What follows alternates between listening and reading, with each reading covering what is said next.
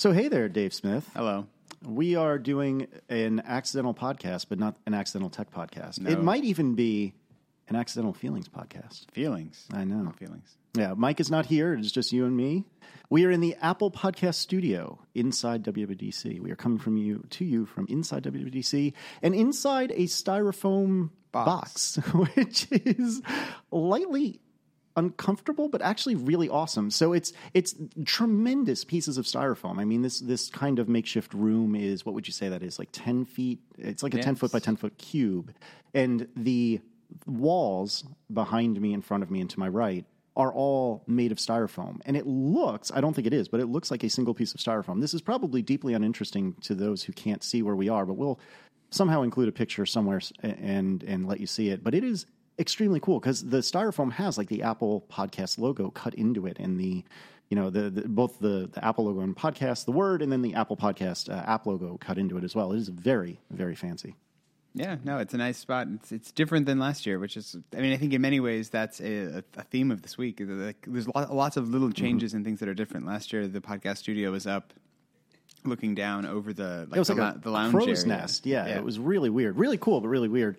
I was talking to somebody about that, and uh, they pointed out to me that that was not really ADA compliant. Sure. Which was something that I was, you know, it was like a head smack moment. Like, oh, uh, yeah, that's a really good point. And the reason they say that, and I think we covered this last year, was that um, in order to get to it, you needed to go. You needed to get escorted like behind the conference center, not in a literal sense, but like in, in the no man's land Sure. where the workers go, which was very odd, not bad, but just odd. Mm-hmm. And you had to climb a bunch of stairs and so on and so forth. And it was a very cool crow's nest, but it was not easily accessible. Yeah.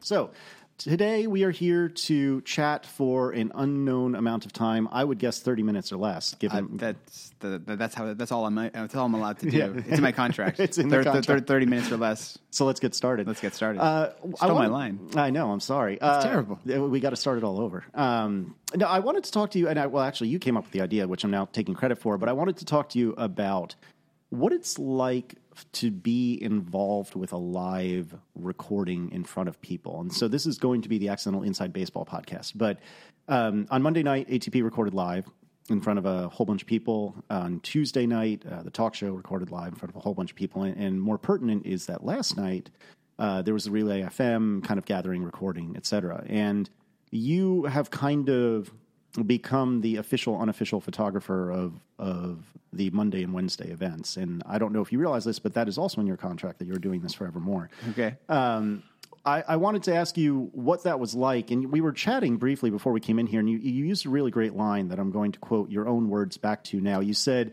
I, "I was intentionally doing something I didn't know how to do."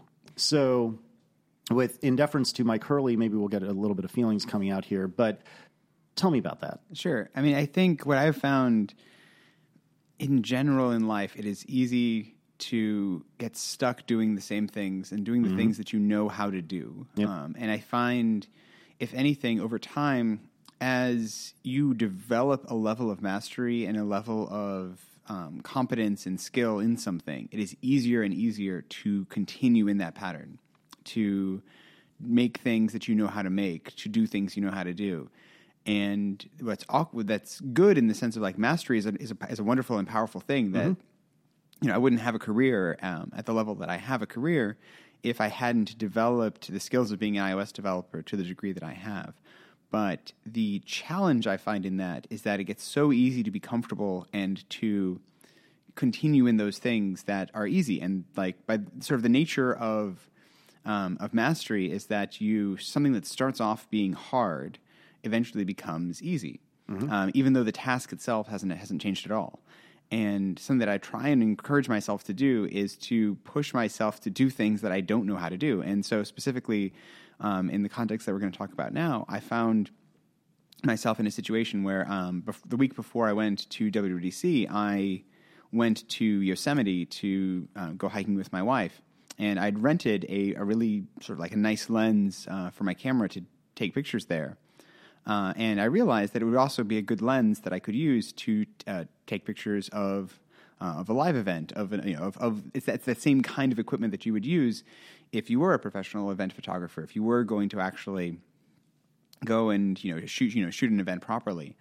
And so I had the thought, like, well, why don't I try? Like, I know the I know the people running these events personally, so it's not like it, it's it's not it's not a complete a completely big ask. And I mean, I don't think in general either event was going to have someone in a sort of official role taking pictures either sort of otherwise. And even though I had no idea if the quality of the pictures that I ended up with would be good or worthwhile or be anything in particular, they could have just been all out of focus and terrible. But it was an interesting opportunity to see that I could try. Mm-hmm. Um, and it was a little bit scary though to put yourself into that position. That it's like I I, re- I know how a camera works. I'm fairly competent at the mechanics of that, but it's something that I've never done um, before. Like I in a past life, I thought I I thought for a while that I was going to be a landscape photographer. Like I love doing taking pictures of landscapes and landscapes are, are are complicated to shoot in many ways, but they're not people. They're not. Uh, they move a little bit they, less. They, I would they move a lot less. Things are much more kind of. It's a much more slow, almost meditative process where you you, know, you set up a picture and you're sitting on a tripod, um, and you're just kind of try, trying to be technically correct to capture the the situation. Whereas a live event is a totally different situation because you're trying to capture the emotion of the people and of the room that are being recorded because um, and this is just what I discovered. Like I, something that I when I first started taking pictures on on Monday of, of ATP of, of you, John, and Marco, um, I quickly realized that the, you know I, I, think I took you know, I think I took fifteen hundred pictures that for free for, you guys, word. and I think I ended up with like twenty one hundred of the, the the relay event. so you love them more. I do. I, I love them about fifty percent more. Uh, I love that you just own it. well, and, and, and it, honestly, the, the, real main reasons there we'll get into a minute of it's like different venues made Sure, that I had sure, much sure. more um, access and opportunities um, at the relay event. But what I think was interesting was you, the, the very quickly realizing that the interesting like it's easy to te- take a good a, a technically sound picture of people um, in that environment. It's static lighting. Um, people aren't really moving, especially because when you're podcasting, you're trying to keep your head in a, in a, in a constant space, um, you know, relative to a microphone. And so, technically, it was very easy to have a in, you know in focus, well exposed picture. But the hard part and the challenging part became trying to capture moments of interest, like where it's not just like you know I, I, I took that it took you know three thousand pictures, but they weren't all the same, and it's trying to capture those moments and that became an interesting challenge. But it was overall, I think, just fundamentally, I've enjoyed this process of trying something that I don't know how I'm doing, and I think in general, um, it's it's a good experience, and it's something that I, I hope to do can continue to do, Mm-hmm. if, if not necessarily taking pictures. But it's a good reminder that this is something that I should force myself to do in general. Yeah. What, how old were you when you were thinking about being a landscape photographer? Are we like six years old, or is this like somewhat recently? No, this was like in my mid twenties. Oh, really? Okay. Yeah, it was. It was a period of time when I started off. Uh, I had just sort of crossed over to the point where I was able to do uh, apps full time, Mm-hmm. which um, had the interesting side effect of it meant that I now had kind of full control over my schedule. Sure. Um, when I got away from doing consulting and doing just apps, it's like suddenly it's this interesting opportunity to like, well, I can kind of do what I want. And for a long time, I'd thought um, that I wanted to take pictures full time, or not, not necessarily full time, but as, Sure, sure, as, sure. as a part of my professional um, career Portfolio. hmm and um, I when I started going down that road a bit and started like you know with my my wife and I went on a big trip. It was so for, for our anniversary, but we also kind of turned it into a experiment on what it was like to you know, do photog- photography full time. Uh, or at least seriously, and I very quickly discovered that that really wasn't for me. Like I didn't enjoy once it became a job, it really wasn't fun.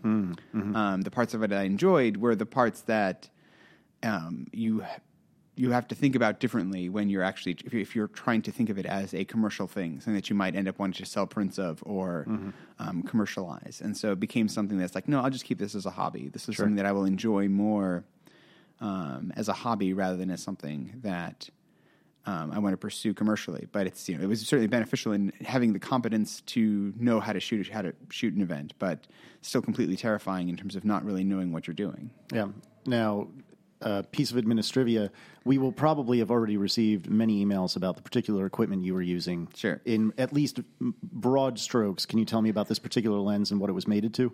Oh, sure. So I shot um, both with the live events with an uh, Sony A7 III um, which is a full frame mirrorless uh, Sony camera, which is amazing. I've I got this camera a couple months ago, and it's just it is. I have no complaints about it. It is it, the battery life is amazing. The performance and speed and quality of the pictures you get out of it is amazing.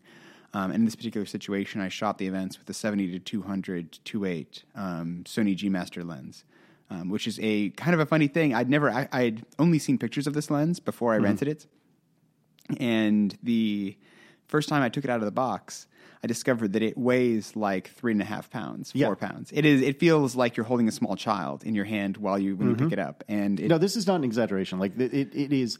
It's hard to paint a word picture about how big this lens was, but it it was hilarious how big the lens was attached to a camera that really isn't that physically large. And I picked this thing up and I was like, "Oh, this is the real deal." And didn't it have like a little like an L-shaped bracket? Was that for like a second tripod? Well, no. So for a lens that big and that heavy, you have to attach the lens to the tripod, not the camera. Because if you attach the because if you attach My the word. cam- if you attach the camera to the tripod, the tripod will just fall over because Right, it'll be right, top, right. Uh-huh. it'll sort of be front heavy. Um, so you actually have the lens has a yeah like an L shaped leg to move the center of to like so you can put the tripod under the center of mass, which is Mm-hmm. at, in the middle of the lens rather than. Um, underneath the camera. So, yeah, it was a lens that I'd never used before and didn't really know anything about until I just like, went, you know, went to lensrentals.com and bought it, like rented it for a couple for a couple of days and just tr- started trying it out. right, right. And so you said it's a zoom lens and it gets as wide as 2.8. Yeah, yeah. So yeah, so seventy to two hundred, and then it's a two um, maximum aperture. Fair. And so Monday night, you were kind enough to take a bunch of pictures of, of the event that I was a part of. That, though, was very different than Wednesday, and, and you Yeah. can concentrate on either if you just want to give an overview of one or the other. But but the reason I say it was very different was because the particular venue for Monday night was a hotel, you know, ballroom or conference room Yeah. or whatever. So, uh, from my recollection, anyway, you were, and I was a little distracted to be honest, but you were sitting, you were sitting statically in whatever chair you had chosen for the evening, and and if you got up, it didn't seem like you had gotten up much because, quite honestly, you didn't really need to because the three of us were just kind of there, and the the venue in and of itself was not a picture piece, if that makes sense. The venue was just a bunch of chairs and a bunch of people in a big wide room, but that was different than the relay event, wherein I think the venue itself, which was a proper theater, lended itself to not only diff- very different and varied vantage points, but also the venue itself to some degree was was more worthy of being the subject of a photograph. So, to whatever direction you would like to Oh, take, sure. how can you compare and contrast these and tell me about it? Well, what I think was interesting. So obviously, coming from not knowing what I was going to, not knowing what I was doing and what I was trying to capture, it was, in retrospect, the the ven- the differences in the venue, the difference between ha- having the uh, ha- having the, relay event being at a proper theater and the ATP event being in a ballroom. I think from a photography perspective, what I discovered is the awkward thing is the goal of a photographer at an event like that is to be largely invisible, to not disrupt the actual event or the enjoyment of the audience um, of itself. And the thing that I very quickly realized at the ATP event is that uh, the best I was going to be able to do was to have a good seat slightly off to the slightly off center so I can get it in a more interesting angle, but largely I'm going to have to stay there because if I move around, I'm going to be getting in people's views because the it's just a big wide ballroom with flat seating. Um, and so anywhere I am that would have a good view of the stage is going to be in front of someone else. Right. Um, and so that was kind of an awkward thing that meant that the pictures I took were largely very very similar. I could do all really the only flexibility that I could I could use is taking close-ups of an, an individual or take group shots of the group.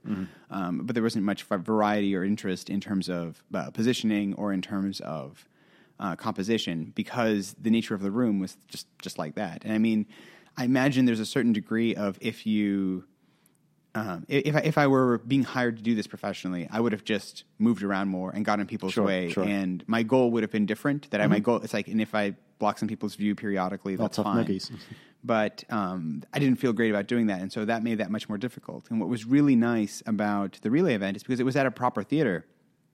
There's lots of different like, um, which a it was just really cool to actually go backstage at the theater and like it is a legit theater where like we went down into a dressing room where You know, it's like it was an actual green room. For was like, about to say, like for was- like for the talent. Right. It was the, a green room, not in the literal sense of the word, but but in the sense that it was, to your point, for talent. Like this was not just some offshoot room, you know, where we were sitting before our show started, which was just like a small conference room. Like it was Yeah. a legitimate green room, and there was there there was so much stuff backstage to get things onto the stage, below the stage, above the stage, etc. It was it was a it was the real deal. and there's sure. like, I mean, I thought it was fascinating too that there's like, um, like signs all over the walls for all the different ways that you can access the Yeah, stage. yeah, yeah, like if you want to go to stage left, go here, turn left, and you know, it's like there's all these signs or you know all the different dressing rooms, and it's clearly designed for a production where you could imagine, you know, uh, you know, actors or singers, you know, running back and forth, doing costume changes, and Mm-hmm. having a much more dynamic thing. Obviously, in our situation, it was much more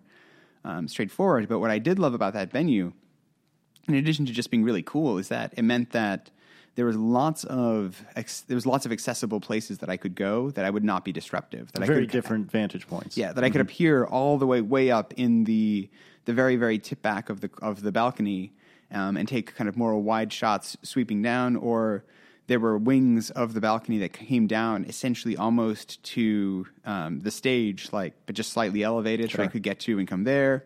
I could go down to the ground level and come in on the side, and all of these were accessible without um, getting in anybody's way. And so it was really nice to be able to have that kind of variety, um, as well as kind of in a weird way, it was felt really. It felt like it was a genuine. It was it was genuine. For, it was like I was genuinely yeah, yeah. shooting the event, and it was trying to anticipate different segments of the show and I want to talk about more about that in a minute, but carry on. yeah, but it, it was being able to try and be in different places and to have that variety and to experiment a bit and to uh, be a bit more creative with it. And it is really interesting to, I think, the, the over the course of the, like, I think your show was maybe an hour and 15 minutes. I think the relay event was maybe an hour and a half. Um, it was interesting in both cases to see the skill and the experience get better. That like in some ways I feel bad like that the relay event um, the, they did a, a two part show and I feel like the first part with uh, Stephen, Jason, and Serenity.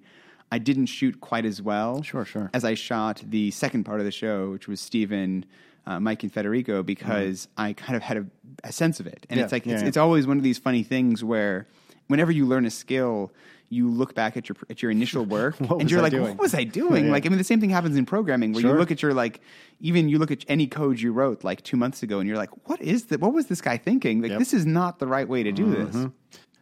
I agree. I, I am I am ecstatic if I can look at code written more than about a month ago and not be just tremendously disgusted by it. And if I've gone, if I can go like six months back and look at code and be like, yeah, okay, that's fine, then I am really excited.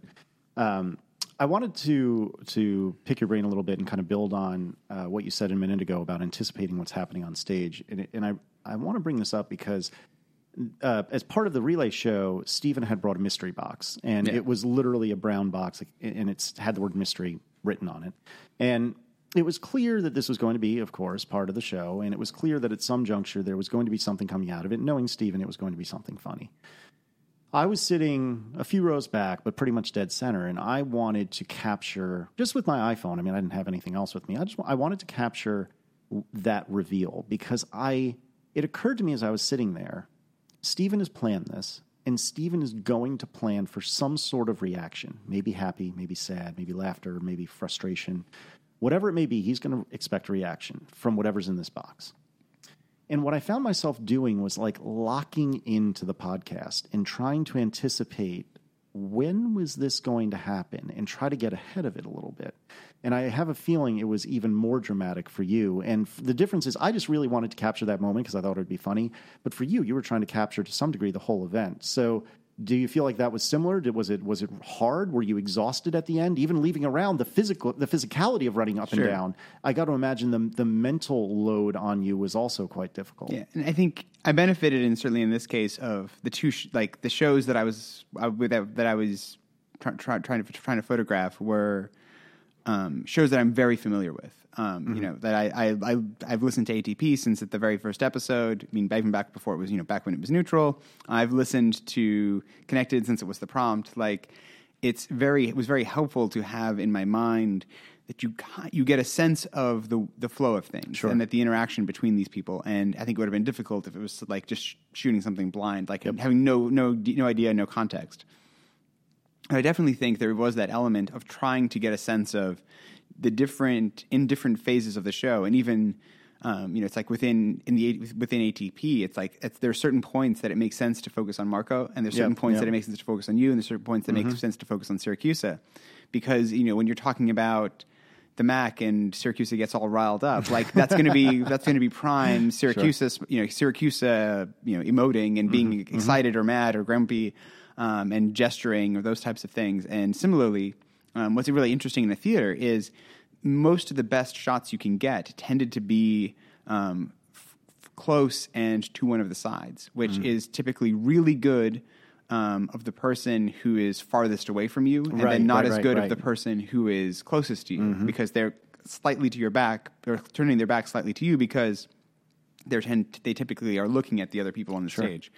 Um, and so it's this, that funny dynamic of anticipating, you know, when it's going to, when like you start to, when we started to talk about, uh, for example, the shortcut stuff, which is like, you know, like, um, Federico's like, you know, Chri- Christmas morning at, at this conference. It's like I made sure that I was all the way on the opposite side from him so I could ca- try and capture his face more, uh, more specifically. And then when it was, it was parts of the show where, you know Stephen, who was on the you know who was on the opposite side from Federico, when he was when he was it was more his stuff. It's like try and make my way to the other side.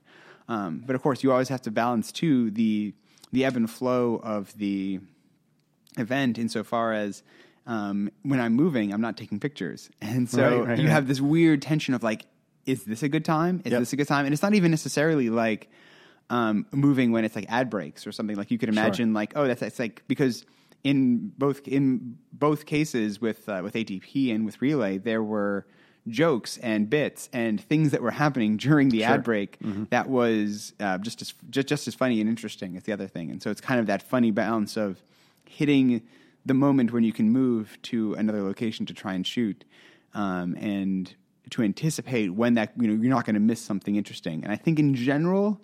Um, I did a pretty good job there. There were a couple moments where it was like, "Oh, I missed it." You know, Yeah. it's like we were just like three seconds too late. Or, um, though I will say that, that having a really, uh, having a really quick, having a really quick focusing camera was definitely a big benefit in that regard because um, it definitely it, it helped me to not have to anticipate quite as much. Sure. Um, as if I really had to be in place. That if I was like even vaguely close, I could just hold up the camera and push and push down the shutter, and it would do most of the work on its own um, to at least get me something. Right. Were you running in auto? Um, I actually I ran it in a whole variety of modes. So I didn't run it in straight auto because um, the I wanted to turn off the shutter, um, which is a, one of the lovely features of having a mirrorless camera is that you can completely turn off the, the, the shutter. In which case, it's completely silent. Because the last thing you want is to hear like click click click Yep, click yep, click yep. click click click click. You know, it's like it was kind of fun before the uh, before the show when we were down um, in the green room and I was taking pictures, which also was uh, probably something to, to mention that it was really kind of fun to be taking pictures in a somewhat official respon like position. That I mean, I Mm. had just asked um, Myke and Stephen if it would be okay, and they said yes. Which that yes is all I needed to then be like you know deputize myself as, as an official photographer. Um, but the fun thing about that is once you start to feel that you're official, it's like there's a certain amount of permission that that gives you and credibility. and yeah, like yeah. I can, I just for the entire time that we were there, I just was you know sit, sort of hanging back, observing what was going on when they were just interacting with each other and trying to capture, um, trying to capture sort of more interesting moments between them. Um, I was able to do that, and it didn't feel weird. It didn't feel awkward. Like sometimes because you're supposed to be there. because I'm supposed to be there, and I think hopefully, it eventually, um, they, uh, you know, sort of like they, you start to forget that I'm there. Hopefully, um, that I'm, you know, it's, I mean, it works out well in this case that like I'm friends with them, and so it's not like there's this weird awkward guy in the in, in Right, the corner right, of the right. room. Like it's normal for me to be around. Um, but that was kind of nice. And so, other than when I was when Myke wanted to feel like a true rock star, so I put it into paparazzi mode, where it's like you know, where, where the, turn the shutter on and have it take like you know t- ten frames a second of just like click, click, click, click, click, click, so you could get the full feeling of like what it would be like to be a star. Um, I put it in completely silent mode, um, and so you can't do that in full auto. But um, I had, had it in that mode, and then what I tried to do is I set up a couple of different. You know, so um, uh, most cameras you can set it up into P or program mode, where it, it- the camera does most of the things by itself. So I had that one, and then I set up um, aperture priority for Mm-hmm, Um, really for having a really wide depth of field. Mm-hmm. So I think I was shooting at mostly like f eight, f ten. Um, Oh, interesting. I would have expected the other way. Okay, so, So- why why such a wide depth of field? So field? what I really wanted to do there is that is when I'm trying to capture everybody. I got you. and I want everybody to be in focus because it's it's there. You can get beautiful pictures when you shoot wide open. You know, like f 28 and you know, this lens at f 28 is gorgeous. Like it takes absolutely delightful pictures, but um, it can often miss something if you know, like I have you know Stephen smiling and then blurry in the background. Um, you know, Myke's laughing. Like that can be kind of fun, but it also kind of it's sometimes kind of better if you can get everybody in focus and you can see the whole picture. And so I tried to set that mode up so that that was my if I want to get everybody in focus mode, um, I switched to that.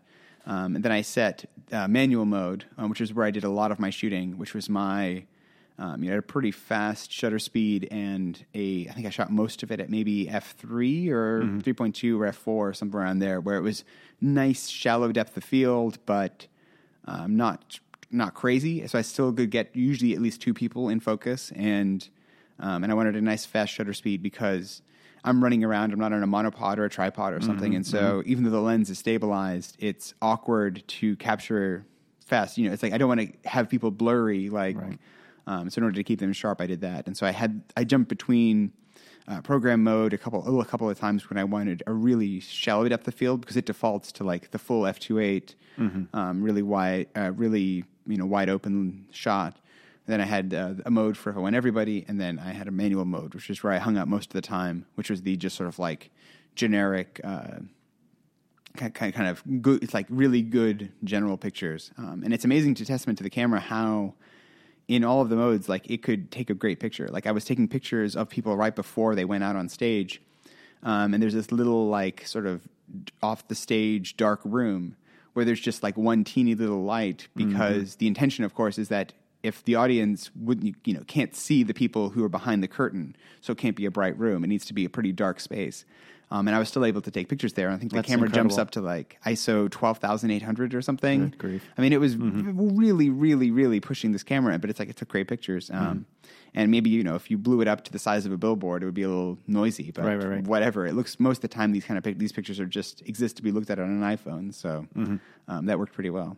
Yeah, so w- to to kind of translate some of the things you said, so having an f stop of like 2.8 means that you would get some of that bokeh, bokeh, whatever it's called, where, where Blurriness. the blurriness behind the subject, but the but the the price you pay for that is that it, depending on how close you are to the subject, like even the different, well, especially if you're photographing me, the difference between the tip of my nose and like my ears, like my if you focus on the tip of my nose, my ears might be blurry in Sure. some circumstances, and so when you were shooting in like f8, that would mean that that pr- within reason, everything the camera can see is going to be at least mostly, Mostly in focus. focus, yeah. And then with regard to shutter speed, you know, as as you're taking a, a picture of action, or as you said, as you're moving, you want a very fast shutter speed, so you don't have any blurriness. And and the the opposite of that is if you know from your landscape photography Yeah, days, yeah. you know, if you wanted a very slow shutter to take you know make the moving water become kind of like a, a mist of water Sure. sort of thing, and and. And it's really as simple as that. Obviously, there's a lot more to it, but that's kind of the summary. And I, I say that because for a long time I didn't understand what any of this junk meant. So, Sure. Um, I I thought it was fascinating to watch you run around because you looked very professional to my eye, and certainly by virtue of having this big white lens. And I think the size of the lens and the fact that it was white, and yes, haha, Casey's talking about white, but generally speaking, in my experience, the only time I see a white lens is on a professional photographer's rig, typically at like a sporting event or Yeah. something like that. And and this lens was very white. It was uh, as white as one can be, and so I just thought it was fascinating watching you run around. And you were extremely discreet. And the only time I think I really noticed you was either because you happened to enter my field of vision because of where I happened to be sitting, or obviously going into the backstage area. There's it has to be lit so you can see Sure. where you're going, and there's no, no no two ways around it. And so you would you would very quietly open a door, but there would be sometimes some light that would catch my eye as you were running back and forth. But I have I have done in far less official capacities mildly similar things, and I find it deeply enjoyable just because it, it feels kind of cool to Yeah. be like the official. No, person. absolutely. You know, and, and it kind of it, it's always a fun thing to be to feel like you're privileged enough to be able to go wherever you want, whenever you want, and know that uh, no, this is where I belong. You can, you know, random person, leave me alone. I'm Yeah. here for a reason. It's okay. Um, having, I have not yet had a chance to look at most of your pictures. The few that I've seen were all beautiful, and I would say that because you're sitting in front of me, but it also happens to be true. How are how are you feeling about how they turned out? Because I know you've d- developed in air quotes. You've developed most of them, it seems. So, you- and you had mentioned earlier you feel like there was a concrete progression over the course of these two evenings. How do you feel it came out? Yeah, I mean, I think I'm glad that I think they, I think they they turned out adequately. Um, insofar, which is They a- were much better than adequate. We'll Well, put a couple it- samples in the in, show in, notes. insofar as I think my my goal ultimately was that if I was going to be given the opportunity to do this for you and for um, you know for Stephen, for Myke, for Federico, Ma- Ma- Marco, and John, it would be that at the end of it, there is something to show for it. That Mm-hmm. is a nice picture that you can you know have to keep and Mm-hmm. to to to to have and. I think that goal was met. Um, Yeah. That I don't think I was. I fell down in the like. I was given the privilege of being able to do this. That was you know is, something that I took seriously, and I was able to meet that. And Yeah. I think there's things that I could do better, and there's things that I would if I do you know, if I do this next year or whatever. Um, there's things that I would change to um, to make them to, to make them better. To have that sense of.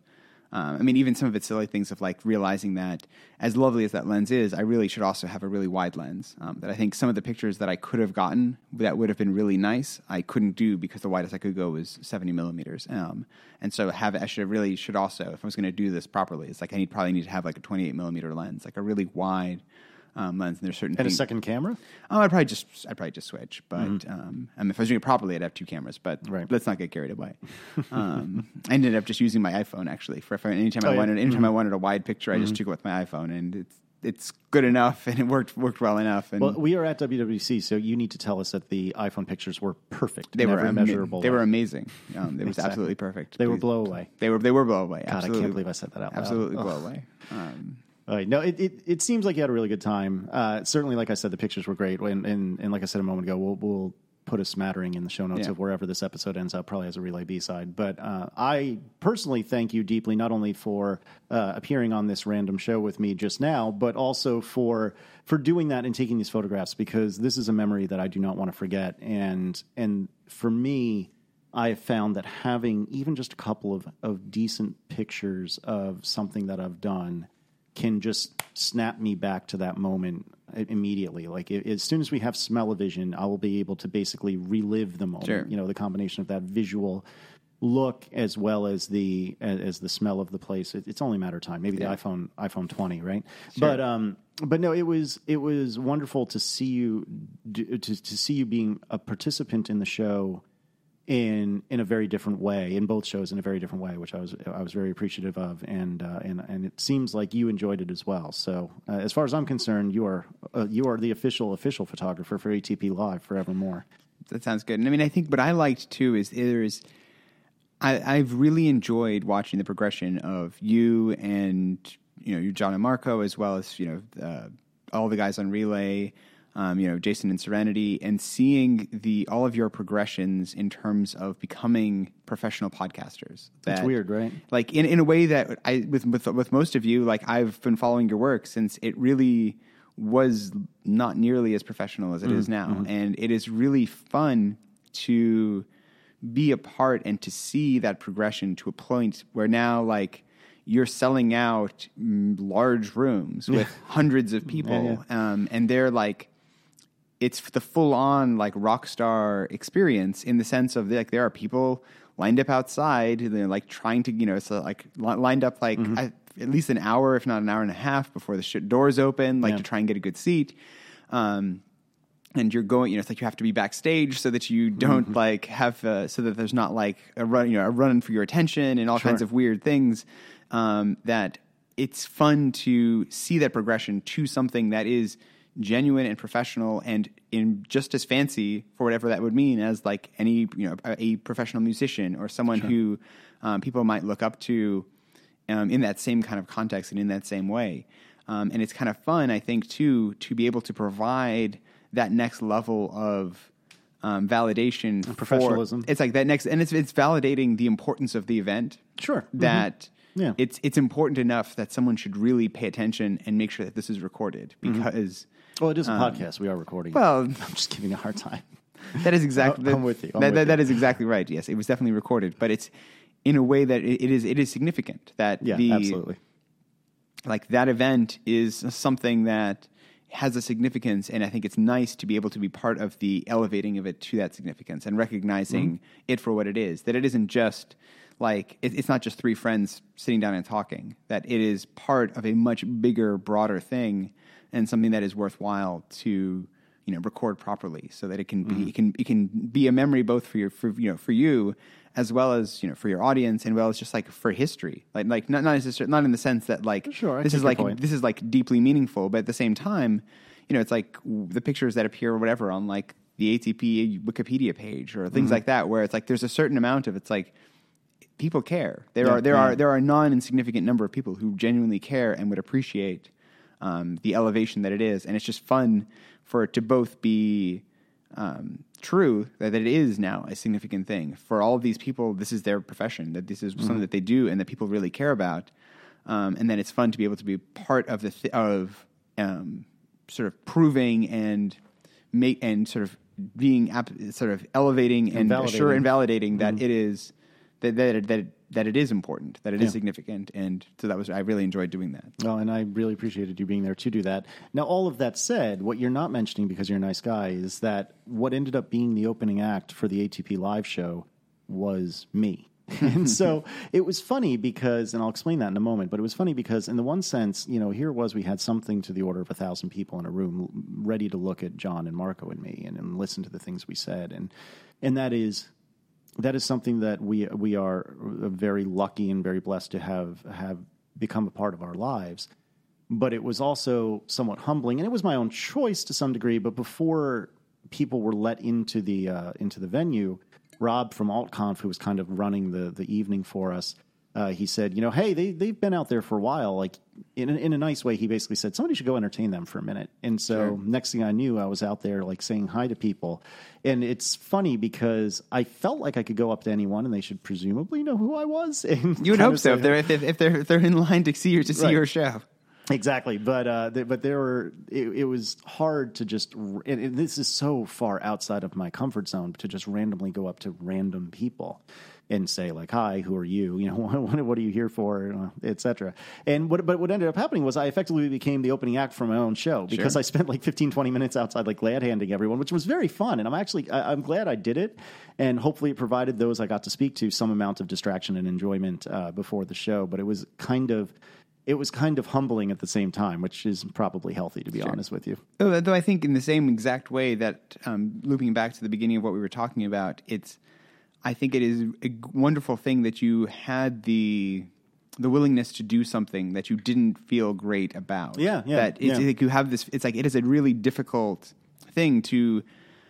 It's like not necessarily to be like presumptive enough to go and do that because the people were they'd paid money to come and Mm-hmm. see you. So it's not like presumptive to be like, "Hi, you should know who I am," or care that I'm like going down the line, shaking Sure. hands and um, and taking pictures. But it's still it's that in that same way that it's difficult for me to be like, you know, I'm going to try and learn to take pictures. It's just like in the same way for you. It's I imagine there's an element of like, you know, I don't really know how this is going to go, Right. but I'm just going to have the it's it's almost like the boldness or the courage to just dive in and actually try it. And mm-hmm. I think it worked well. I mean, it, it's I, I, I give you a hard time in saying that you kind of turn into a politician. Like you really have that that sense of, and I think it's the impressive skill of being able to make the person that you're speaking to giving them giving them your complete attention so that they feel important in that moment um, that- that, you don't feel distracted um, and that you're just trying to you know sort of go through emotion that you genuinely have like when I when I see you interacting with people in those contexts there's a warmth and a and a, and a friendliness to it